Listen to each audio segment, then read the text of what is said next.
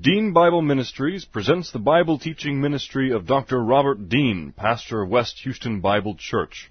These and other Bible lessons are available from www.deanbible.org. Now let's listen to our lesson from God's Word, the Bible. Trust in the Lord with all your heart, and lean not on your own understanding. In all your ways acknowledge Him, and He will direct your paths. They that wait upon the Lord shall renew their strength. They shall mount up with wings as eagles. They shall run and not grow weary. They shall walk and not faint. Fear thou not, for I am with thee. Be not dismayed, for I am thy God. I will strengthen thee, yea, I will help thee. Yea, I will uphold thee with the right hand of my righteousness.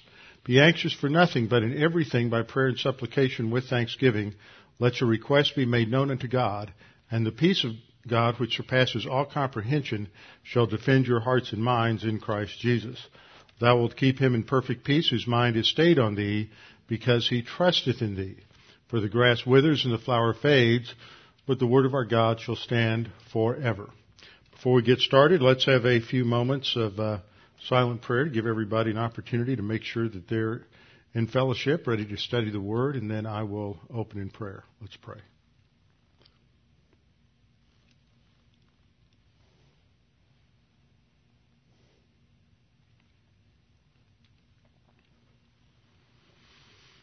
Father, again, we're so very grateful that we can be here this evening, that we can be encouraged, strengthened by a study of your Word as we come to understand who you are in a more clear way and understand your plan for humanity, your plan for us.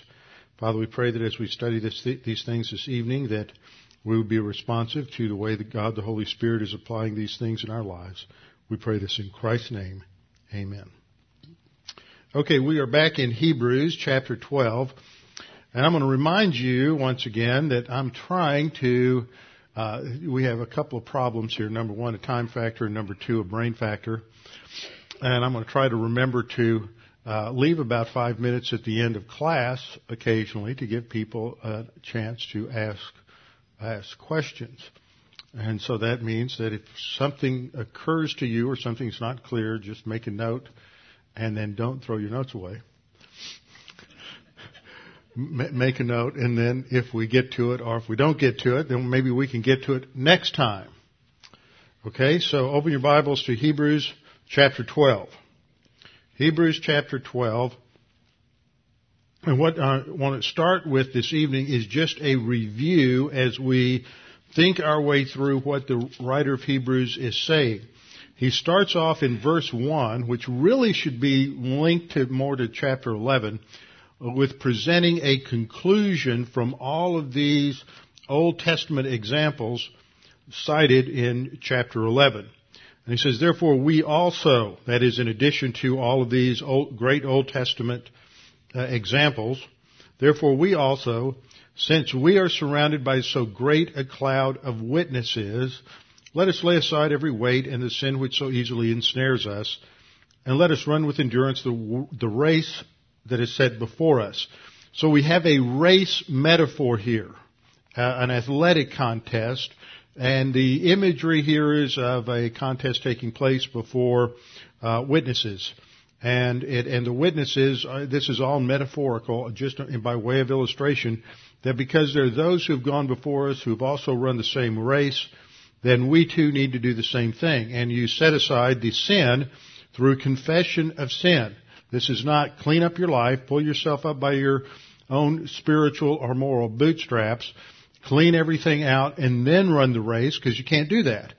The picture is of a positional cleansing or forgiveness, rather experiential cleansing that occurs when we confess, uh, confess our sins.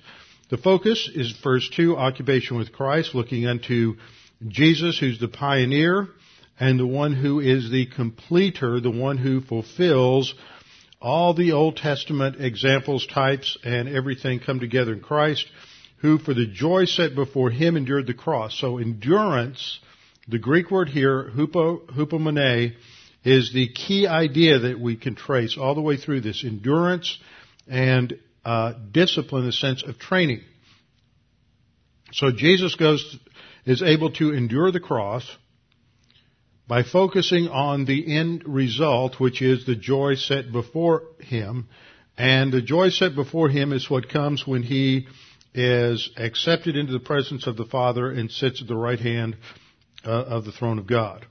And then again, we're uh, challenged to think about Jesus, for consider him or meditate on him, reflect, take time to think about what must have been involved in Jesus' endurance there at the end. Everything that he faced, the physical beatings, the rejection, the hostility, the physical uh, torture involved in the whipping and everything else prior to being put on the cross, the physical pain of the cross, all of which was really nothing compared to the pain and the horror that occurred when the sins of the world were imputed to him. And he endured such hostility from sinners against himself. So think about that as an example, lest you become weary and discouraged in your, in your souls.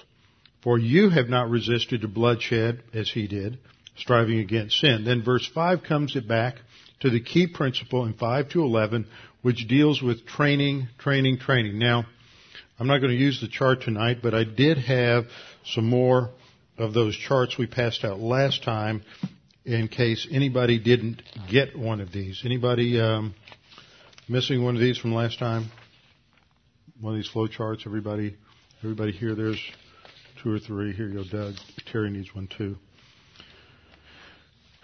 And that just maps out sort of the general, um, general plan, general procedure that God has for uh, for every believer, sort of a flow chart, so that as you go forward in obedience, walking by the Spirit, then that is God produces through endurance maturity. When we're in disobedience, living according to the flesh, then that produces human good. It has no long-term or no eternal value, no spiritual value, and ends up uh, where we basically can destroy our lives in self-induced mi- misery and divine discipline. So the principle of divine discipline is introduced in verse 5. And as I pointed out last time, this is not the idea we normally think of as divine discipline only in terms of the negative, which is how this is translated. The chastening of the Lord. That is a negative concept that we see here. But this is not the word that we find in the, uh, in the original. The word that we find in the original is the word in the right hand box there, paideia, which has to do with upbringing, training, instruction, and discipline in that sense. Not discipline in the punishment sense. It may include that. It's the broader sense that includes both the positive for motivation to do well and, and motivation for, or encouragement when you have done well, plus the negative punishment when we uh, haven't done well. And for the most part, as I pointed out last time, for the most part, when you read through uh, Hebrews 12, chastening are a form of that word in the um, in the New King James. I don't know what it is in the uh, in, in the American Standard or other translations, but chastening is usually the word the author chose to uh, translate paideia. Now Hebrews 12:5 and 6, as I pointed out last time, is a quote from the Old Testament, Proverbs uh, 3, 11, and 12.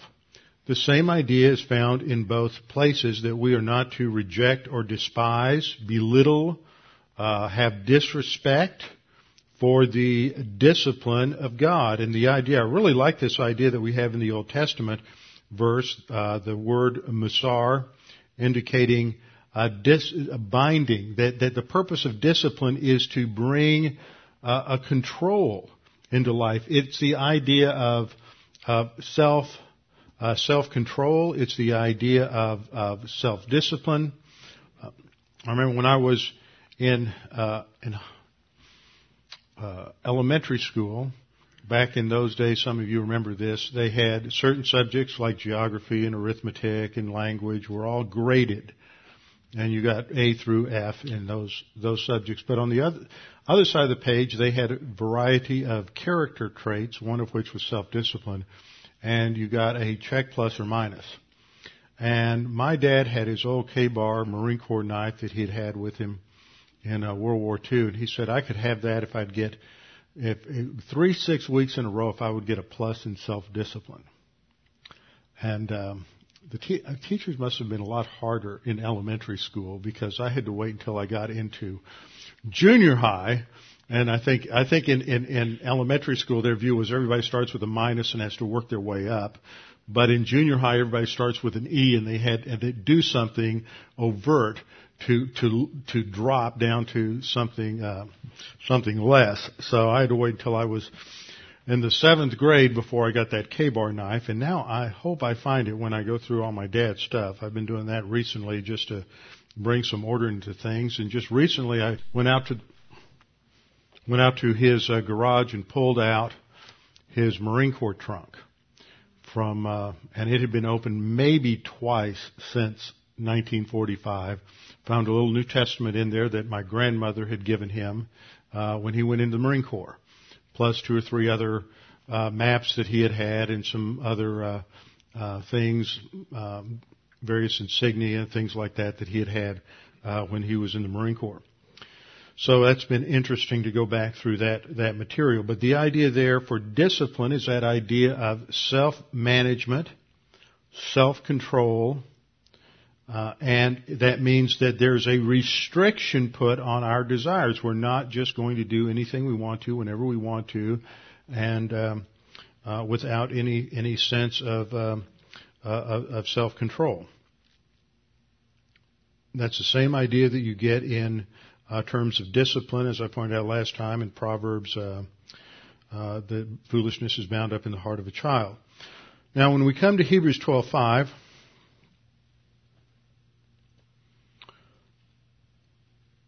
let me see here, 12, 12, um, 12 6, the New Testament uses the term uh, mastigao for scourging, which is parallel to chastening. So Eh, you have the two sides there. Whom the Lord loves, He disciplines, paideuo, and scourges. So that intensifies the idea of the discipline. Focuses on the negative side. Uh, mastigao, which means to chastise, to whip, to scourge. Very harsh word for uh, the negative of divine punishment. He scourges every son whom he receives. Then in verse 7, moving in, I think here we're moving into some new territory. You, you have an unusual construction in the Greek.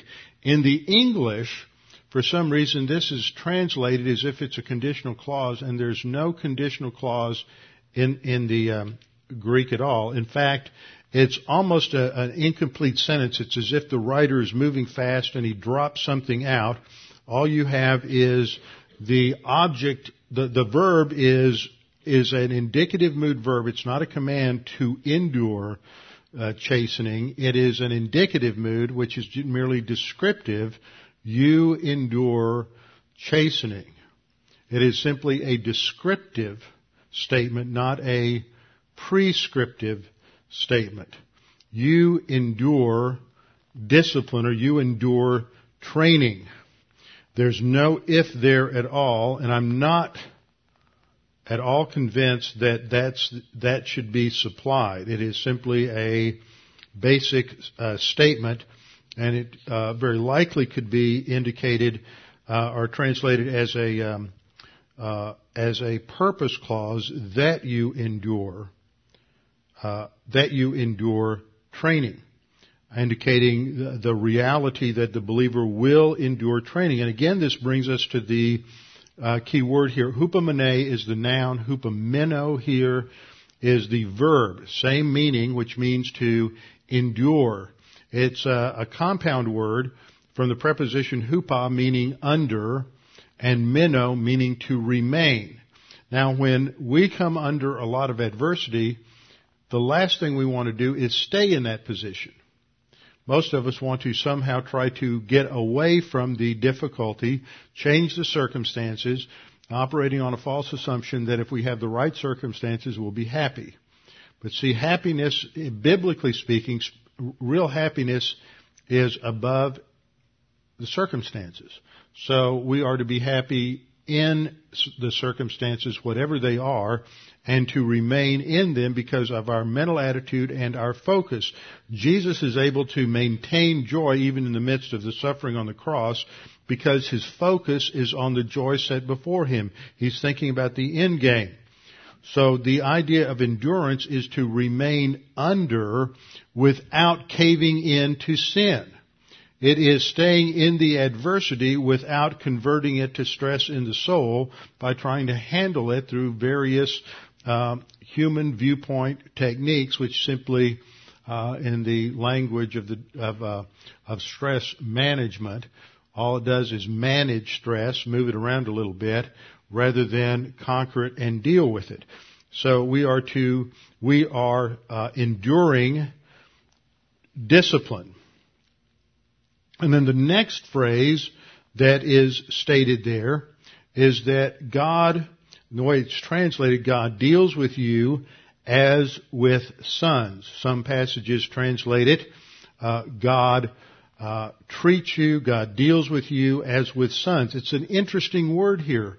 As far as I can find, it's the only place that this word is used in the New Testament with this particular uh, this particular uh, meaning. So let's let me back up here. We endure chastening, and the word chastening there again is paideuo for upbringing and training. We endure training, and then God deals with you as with sons. So we have the Greek verb prosphero, which means to bring something or to offer something, and every other use that we have in the New Testament is related to offering. We talk about Christ's offering of himself on the cross. The very many times it was used in uh, Hebrews 8, Hebrews 9, Hebrews 10, talking about how the high priest offers a sacrifice in the in the temple, and all of those have to do with some sort of ritual offering. This is the primary word to describe that, but there is a a, a classic meaning of the word that is not found in the in the New Testament, though it was a common use in older Greek. Now, the writer of Hebrews is known for writing more in a style similar to where he's influenced by more of an older classical form of Greek. He still writes koine.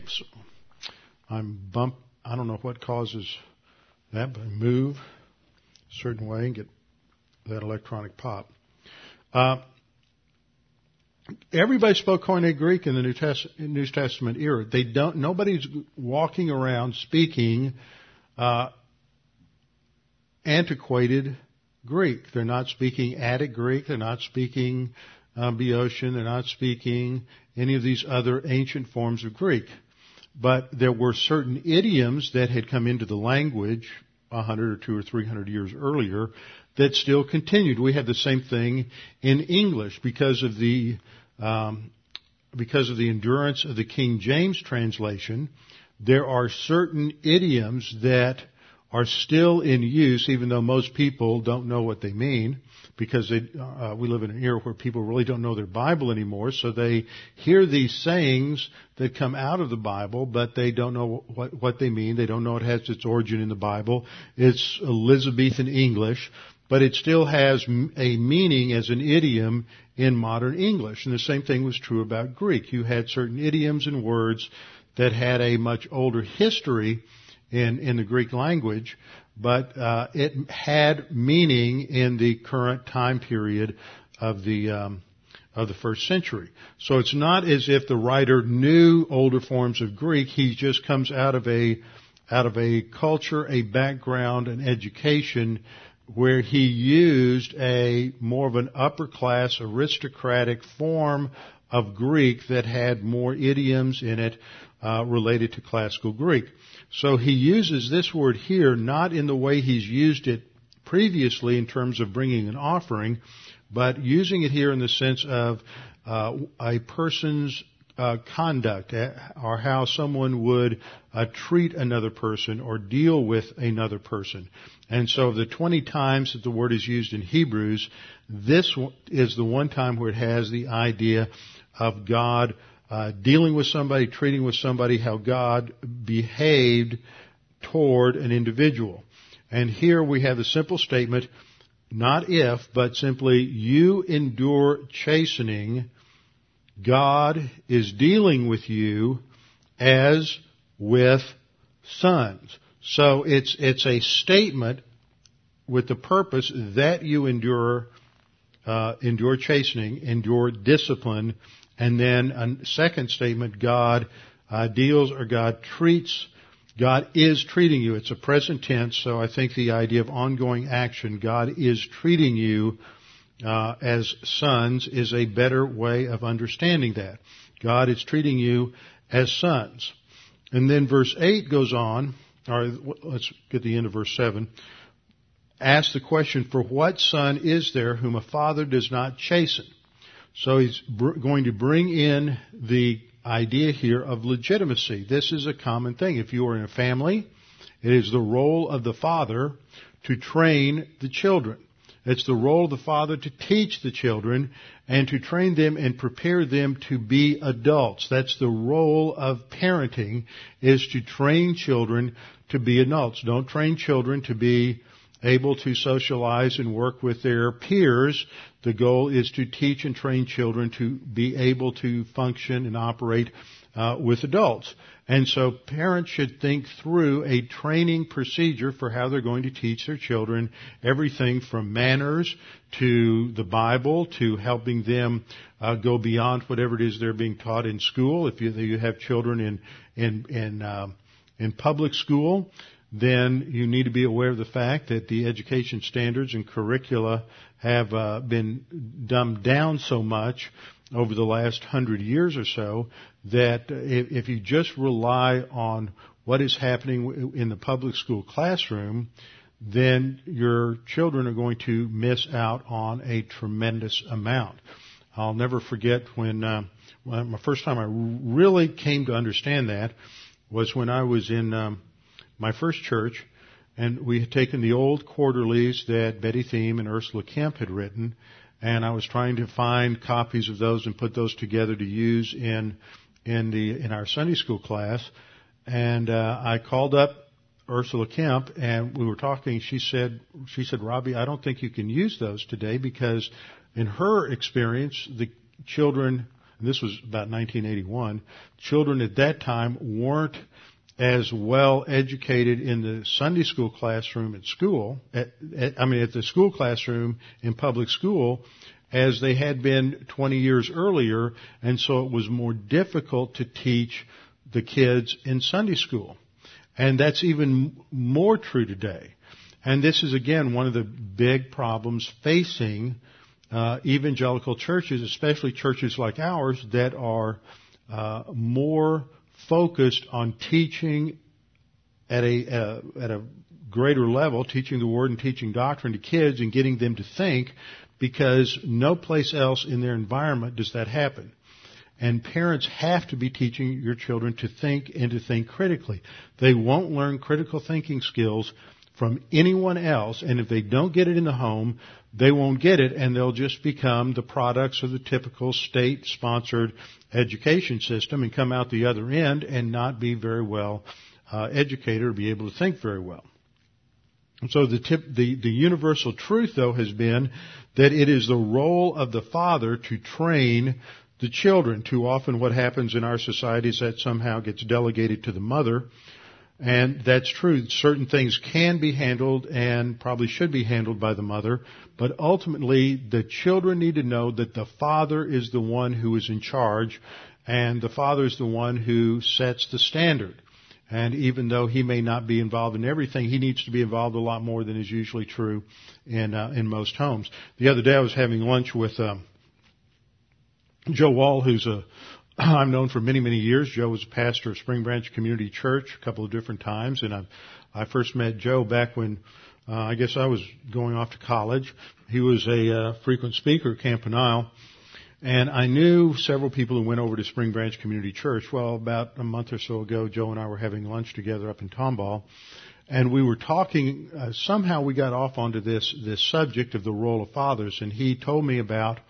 Uh, he said, you know, I had a deacon at Spring Branch back in the 70s who would get up every morning an hour earlier than he needed to got up every morning at 4.30 and he would study the Bible, not just listen to a tape, not just listen to somebody teach, but study the Bible on his own for about an hour and a half.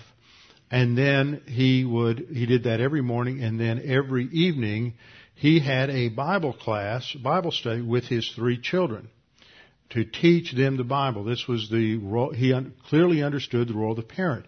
And I said, well, Joe, who was that? And he told me who it was, and I, I, I remembered him. And one of his sons was a little bit younger than, a little bit younger than me, and we had uh, counseled together Camp Peniel. He also had a daughter who had married a guy from Dallas, who graduated from Dallas Seminary, and had gone on, and they're, they've been on the mission field for about 35 years now. And the other, the older son had also been involved in um, some sort of ministry for many years, and he just recently died died of cancer. But the ministry that those children have had and had throughout their lives is the direct result of that training from a father who understood what his mission was, that he needed to be in the Word, learning the Word, and then teaching it to his children, in, especially in terms of their own uh, context and their own situation. So the father's role is, is, it's the father's role to do the spiritual training in the home. It's not the mother's role. It's not the Sunday school role or prep school role, the church's role. It is the parent's role to make sure, and specifically the father's role, to make sure those children understand the word and to, and to train them and prepare them for, for life. So the writer of Hebrews asks this rhetorical question, for what son is there whom a father does not chasten. Then he answers it in verse 8. But if you are without chastening, and here he uses a um, uh, first class condition, but he's using it in the sense of a uh, uh, of a debater's technique or assuming it to be true for the sake of argument. If you're without chastening, assuming that you are, and he would not be saying that of the uh, of his recipients, if you are without chastening, of which all have become partakers. See, that phrase contradicts the nuance there of the first phrase. He's saying, if you are without chastening, but we know you're not, I'm just assuming it's true for the sake of argument. On the other hand, he then states in the next clause, of which we've all become partakers. All of us, as believers have become participants in divine training. So he uses the word paideia again. If you are without uh, training, of which all have become partakers, then you're illegitimate and not sons. So if there's somebody who's a believer and you want to know, this is the only example I know of in scripture where we have a, any kind of an idea of a, um, of a way to qualify whether or not you're, are, you're really saved. When you get into the whole debate with free grace versus lordship, the lordship, uh, the lordship gospel uh, advocates say that you're not saved if you have certain kinds of sin in your life. And that's just not true. Every Christian has, every Christian sins, everybody still has a sin nature. But what this verse is saying is that the, the evidence that you're not really saved is if you don't go through divine discipline. Now that's an, nobody else can look at your life and say whether or not you're going through divine discipline. Now you can look at your life and decide whether or not God's ever disciplined you, and if you think that, well, you know, God never has really disciplined me for disobedience, then maybe you're not saved. That's what the author's saying. But I would say looking at the audience here, those of you most of you I know well enough to know you've gone through a little divine discipline, so that sort of validates the fact that you are indeed a believer. And that is what this, he, the writer of Hebrews is saying here, is that a, someone who is a, a believer, someone who is in the family, royal family of God, will go through divine discipline. He's stating that in sort of a negative way, but his, the force of his argument is that if you're a believer, and he's talking to these uh, Jewish background uh, believers, probably priestly believers who were who were saved and have been going through persecution, rejection from their families, and other things. He's addressing them, and he what he's telling them is the fact that you're going through this kind of adversity and hostility and rejection is part of God's training program that validates and affirms the fact that you are saved. So he's stating the, stating a positive principle that you're, a, if you're a believer, you will go through training. You're going through training, therefore you are a believer and you can, this is exactly what you can expect in order to affirm the reality of their situation that they haven't been forgotten by God.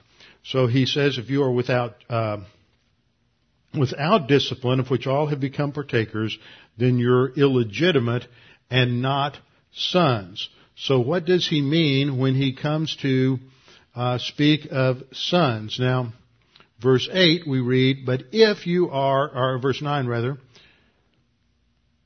furthermore, we have had human fathers who corrected us, and we paid them respect.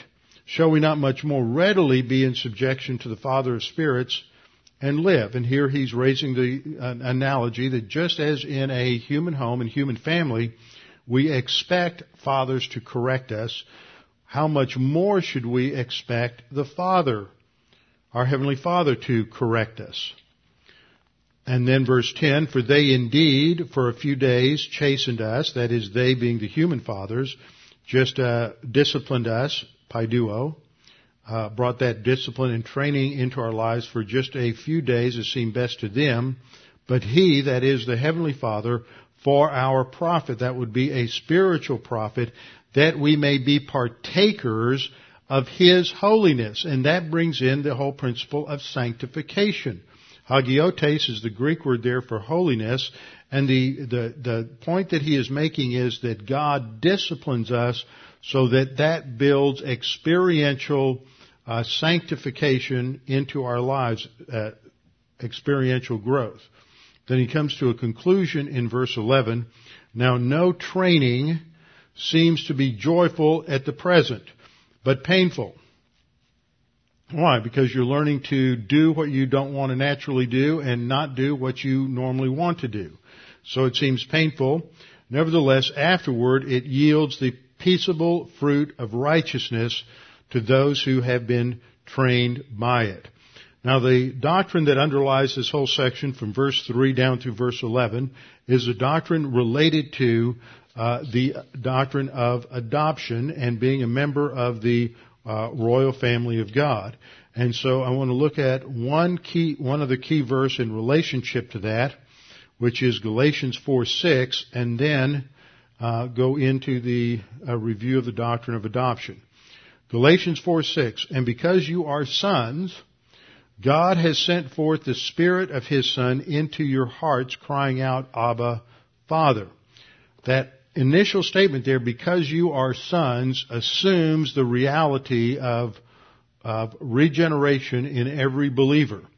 And as a mark of regeneration, every believer is indwelt by God the Holy Spirit. At the instant of salvation, at the instant of regeneration, God uh, sends the Holy Spirit into to indwell every single believer.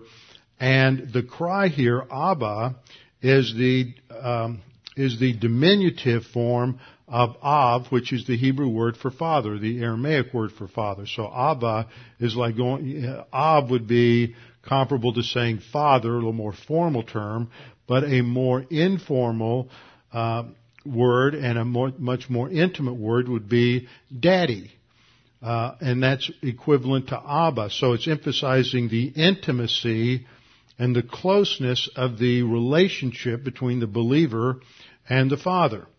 And so uh, what Paul is saying here is God sends forth His Spirit, the Holy Spirit indwells us, and this is part the, the, the sign of our adoption that brings us into the family of God and is the mark of our close, intimate relationship with the Father, who in turn is now going to be engaged in a, in a training program for us. Therefore, verse 7 says, therefore you are no longer a slave, but a son. Now, in this context, what Paul was talking uh, to, to, the, uh, to the Galatians about was the problem of the Judaizers that were coming in. These were uh, those of the uh, Jewish background who were saying, no, it's okay to believe Jesus is a Messiah, but you don't really get it all by trusting in Jesus as Messiah. If you really want to get the second blessing, you have to also obey the Torah. You have to obey all of the law. You have to be circumcised, go through all the rituals, all the feasts, everything else in order to uh, in order to have a real relationship with God. And so he's using adoption here to show that there is a difference between the relationship of the believer to God in the Old Testament because of the law and the believer in the New Testament. And he uses the Roman form of uh, of adoption. The Romans had one form of adoption, the Greeks had another form of adoption, and as I'll point out, Paul relates to both of them. He uses both analogies depending on what he is trying to teach. See, this is what the, the Holy Spirit's doing uh, through the writers of Scripture is they will take various uh, things that are going on in the culture and then just bring them over as an illustration or metaphor to describe a spiritual truth. And so sometimes the emphasis in, in the New Testament is on more of a Roman form, and other times it's on the Greek form. And the Greek form of adoption focuses more on, uh, on an intimate relationship, whereas the Roman form emphasizes more uh, the legal uh, aspect of adoption. So what Paul had said in this particular context is that as a child, an adopted heir is under the tutelage of someone called a, uh, a pedagogo, a pedagogue. And this is a slave whose responsibility it was to train the young child until he reaches the age of, of adulthood, the age of maturity, at which point he goes through a formal ceremony and he's recognized as an adult son. But when he is young, he's treated like a slave, even though he is the heir. And so the analogy that Paul was using in Galatians 4 is that in the Old Testament, it's like the, the young child in the, in the uh, Roman system who is under a pedagogue who is training through a certain set of standards, but then when you reach adulthood, equivalent to the church age believer, then there is a different, uh, maybe similar in many ways, but a different set of standards and responsibilities because now you're treated with, as an adult child, you have a completed canon of scripture, the indwelling and filling of God, the Holy Spirit, baptism of the Holy Spirit, things of this nature. So the emphasis then uh, and the background of this is on um, is on the discipline that God brings into our life as part of that training within the uh, within the household. Okay, let's start the doctrine of adoption. First point: the basic problem we have is that is that of natural birth. Every human being is born into the family of Adam. We all trace our lineage back through Noah and ultimately to Adam. So that there is a unity in the human race. That's why Jesus, as the Messiah, has to become a human, is so that he is connected physiologically, biologically to the rest of the human race, and therefore he can die as a substitute for the human race. An angel couldn't do it. God couldn't create some other creature to take on the sin penalty. The substitute has to be of like kind. This goes back to various analogies that you see in the Old Testament. For example, the kinsman redeemer, the Goel. That's the background for understanding uh, understanding the book of Ruth. So the problem of natural birth is we're all, all uh, born spiritually dead. 1 Corinthians 15:22 For as in Adam all die, but in Christ all shall be made alive. Now the second point is that because of Adam's original sin, every human being is born physically alive and spiritually dead. This affects every single human being. We're born uh, physically alive, spiritually dead. This is seen in Ephesians 2:1. And although you were born dead in your trespasses and sins, we're born that way. Now that doesn't mean we're all evil. But that means that because of the sin nature, there is, there, there is the, um, that trend of the sin nature. We're spiritually dead. We're separated from God. That doesn't mean we're going to do things as bad as we can do them, but it does mean that we are oriented that way. We can choose to do good as well as to do bad, but none of that is a good that would bring credit with God. Because the fact is that we are born spiritually dead. A spiritually dead person can't do anything to gain God's merit or gain God's favor. So, point three is wherever every human being is uh, born alive in one sense, but they're dead in another sense. They are like the living dead. They're walking around, they're breathing, they're talking, they have a semblance of life, they're happy, joyful, but the real uh, essence of their relationship with God, going back to how God created Adam initially, has been uh, defaced because of sin, and there has to be a correction. Now we call that spiritual death. That the, they're born without this component, this element in their makeup that we call the uh, the human uh, human nature, uh, the uh, uh, human spirit that has a relationship to God, and that's lost with Adam's sin. So there has to be a recovery of that, and that's what is meant by spiritual rebirth. Now, there is a, this is clearly taught in the Old Testament and was understood as an issue in the Old Testament. Ezekiel 36, uh, 24 to 27 is the key passage for that. And this is another one of those new covenant passages. The primary passage for the new covenant was Jeremiah 31, uh, 31 to 34. But there are v- several other passages that are similar in that uh, while they don't use the word new covenant, they expand that idea and are related to the new covenant. Uh, Ezekiel 36, 24 and 25, God is talking to Israel and he says, for I will take you future down, and this will take place at the uh, end of the tribulation, the beginning of the kingdom. I will take you from the nations, gather you from all the lands, and bring you into your own land. This is that restoration of the of Israel to the land when they are spiritually regenerate when the Messiah comes. And what happens at that time? See, I believe they're already individually regenerate, but as a nation they're not. Ezekiel 36:25 Then I will sprinkle clean water on you and you will be clean. It is a national cleansing that takes place. I will sprinkle clean water on you, you will, you will be clean and I will cleanse you from all your filthiness and from all your idols, that is, from all of their sin. There is a, uh, uh, this is the national cleansing, national forgiveness. Then verse 26 says, Moreover, I will give you a new heart and put a new spirit within you. This is a picture of a national uh, regeneration, recognizing that there is something missing before that has to be added in terms of the spiritual regeneration of the nation. So I'll give you a new heart, put a new spirit within you. I will remove the heart of stone from your flesh and give you a heart of flesh. I will put my spirit within you and cause you to walk in my statutes and you will be careful to observe uh, my ordinances. So this then becomes a, an Old Testament recognition of a need for a spiritual change from being from death to life, from being spir- uh, spiritually unclean to spiritually clean.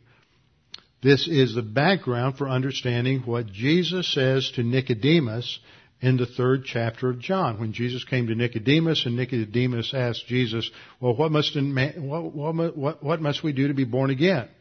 Uh, Jesus answered and uh, said to him, uh, unless you're born again, you can't see the kingdom of God. Well, Nicodemus said, well, wait a minute, born again, does that mean I have to go back into my mother's womb and uh, go through that process all over again? And in verse 5 and 6, Jesus said, Truly, truly, I say to you, unless one is born of water and the Spirit, he cannot enter into the kingdom of God. Now, Jesus is talking to Nicodemus in that chapter, and when Nicodemus in the next next couple of uh, verses, Nicodemus is still confused, and Jesus said, "How can you be being a teacher of the Jews? How can you not understand this?"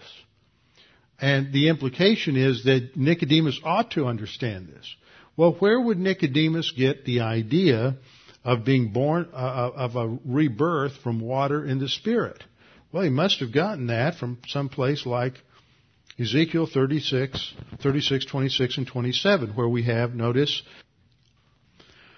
where there's this picture of cleansing that takes place in, in, in the broader context of Ezekiel chapter 36, God's going to wash them with water and cleanse them, and He's going to give them a new heart and new spirit, remove the heart of stone and, and replace it with the heart of flesh.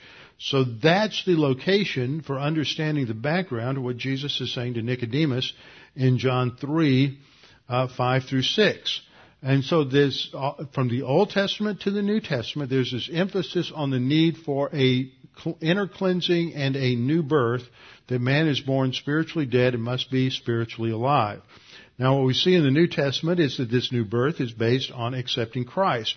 We have passages such as John uh, 1:12, but as many as received him, to them he gave the right to become children of God. So becoming a child of God is based on accepting or receiving uh, Jesus as Messiah. Galatians 3:26 for you are all sons of God through faith in Christ Jesus. So the way to become and to enter into the family of God is by faith in Christ Jesus. Another verse that we could add to this would be Titus 3, 5.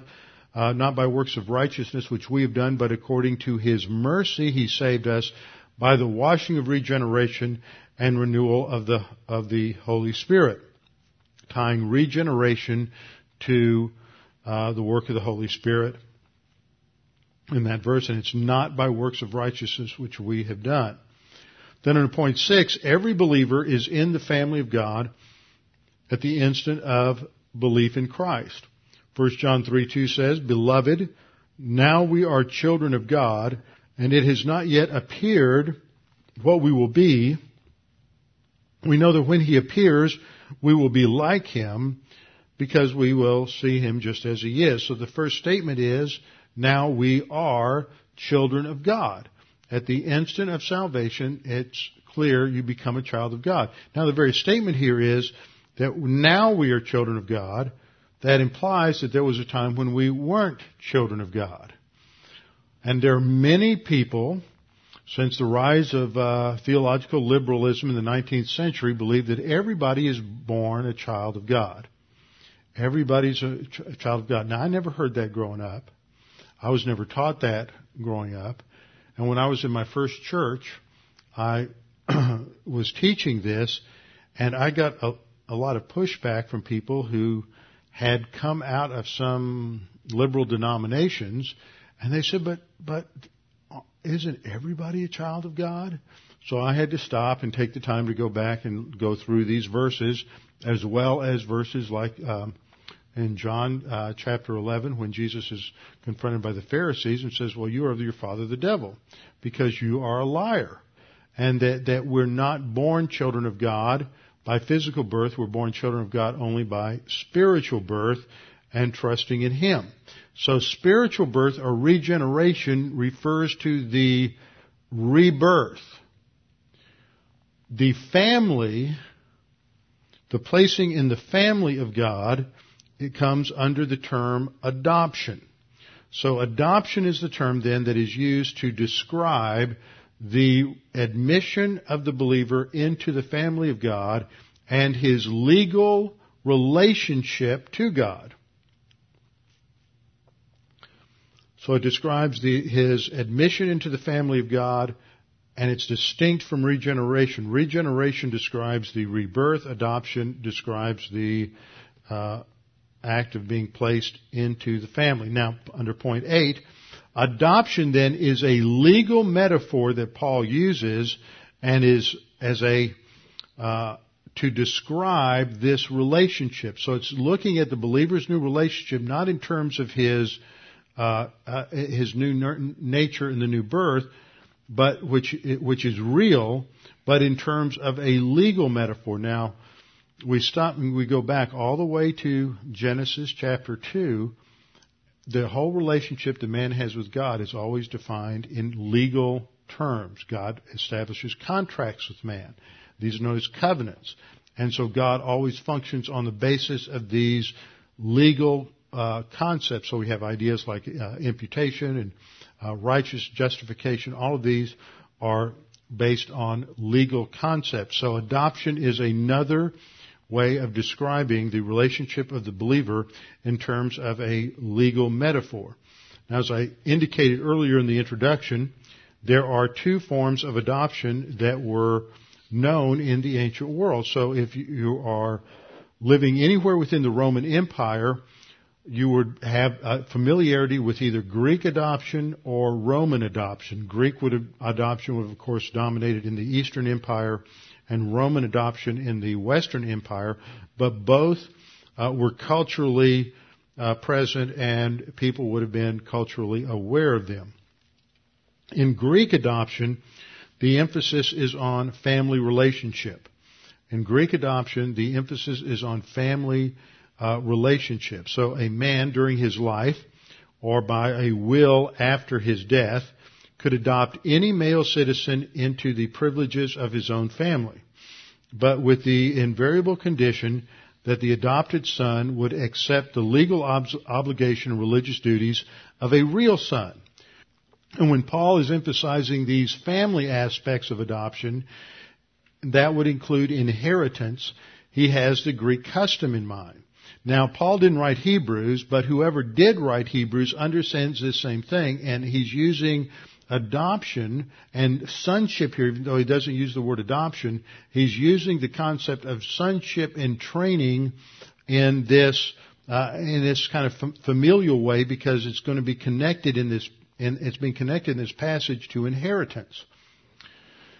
Now, on the Roman side, the Roman custom was much more demanding. Roman law emphasized the, the very harsh and severe authority of the father over the son. It was called the patria potestas, the power of the father. He has, he, he virtually rules the son as, almost as a slave owner would rule a slave.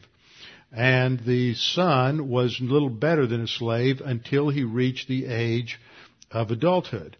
And the reason for this was to protect and preserve the aristocracy in Rome and to preserve the inheritance of the father as it's being passed on to the son. So depending on what the context is, Paul is, is usually uh, alluding to either the Greek concept to indicate a more intimate family relationship or uses the Roman, some Roman ideas in order to emphasize the uh, legal uh, aspect. Now, in the process of adoption, it was initiated by a legal procedure that involved a ceremonial purchase. If the new son was a slave, which is, remember there's a scene in Ben-Hur after he is, uh, if you've seen the film, some of you may not have seen that for a long time. Charlton Heston is arrested and, and he's sold into slavery and he goes into the galley, uh, in, as a slave in a galley ship. And there's this huge battle and he saves the life of the, uh, one of the commanders and so he's taken back to Rome and he is formally adopted as, as the heir of Quirinius. So this is uh, this that's the that's the same idea that a slave could be adopted. Now, if the slave is adopted as a son, then an, an actual purchase price is paid for his freedom. Now, the word that you ought to be hearing, thinking of when you hear the word purchase price is redemption. And so you have the idea of redemption pays the price to buy the freedom of the slave prior to the adoption. If the um, uh, if the son, if the man was not a slave, then a uh, a symbolic purchase price was paid uh, to uh, indicate his his purchase uh, and his freedom. So this is uh, this is used in a way to depict the redemption price that's paid for for the, to free the slave. Roman adoption emphasizes more inheritance rather than blood relationship and applies to both the blood son as well as the as an unrelated heir. So the even the physical son has a certain uh, legal aspects were invoked in order to secure the passing on of the inheritance.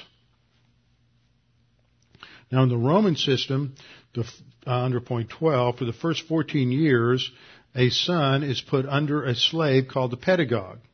This is the term that Paul used in Galatians to refer to the role of the uh, Mosaic law.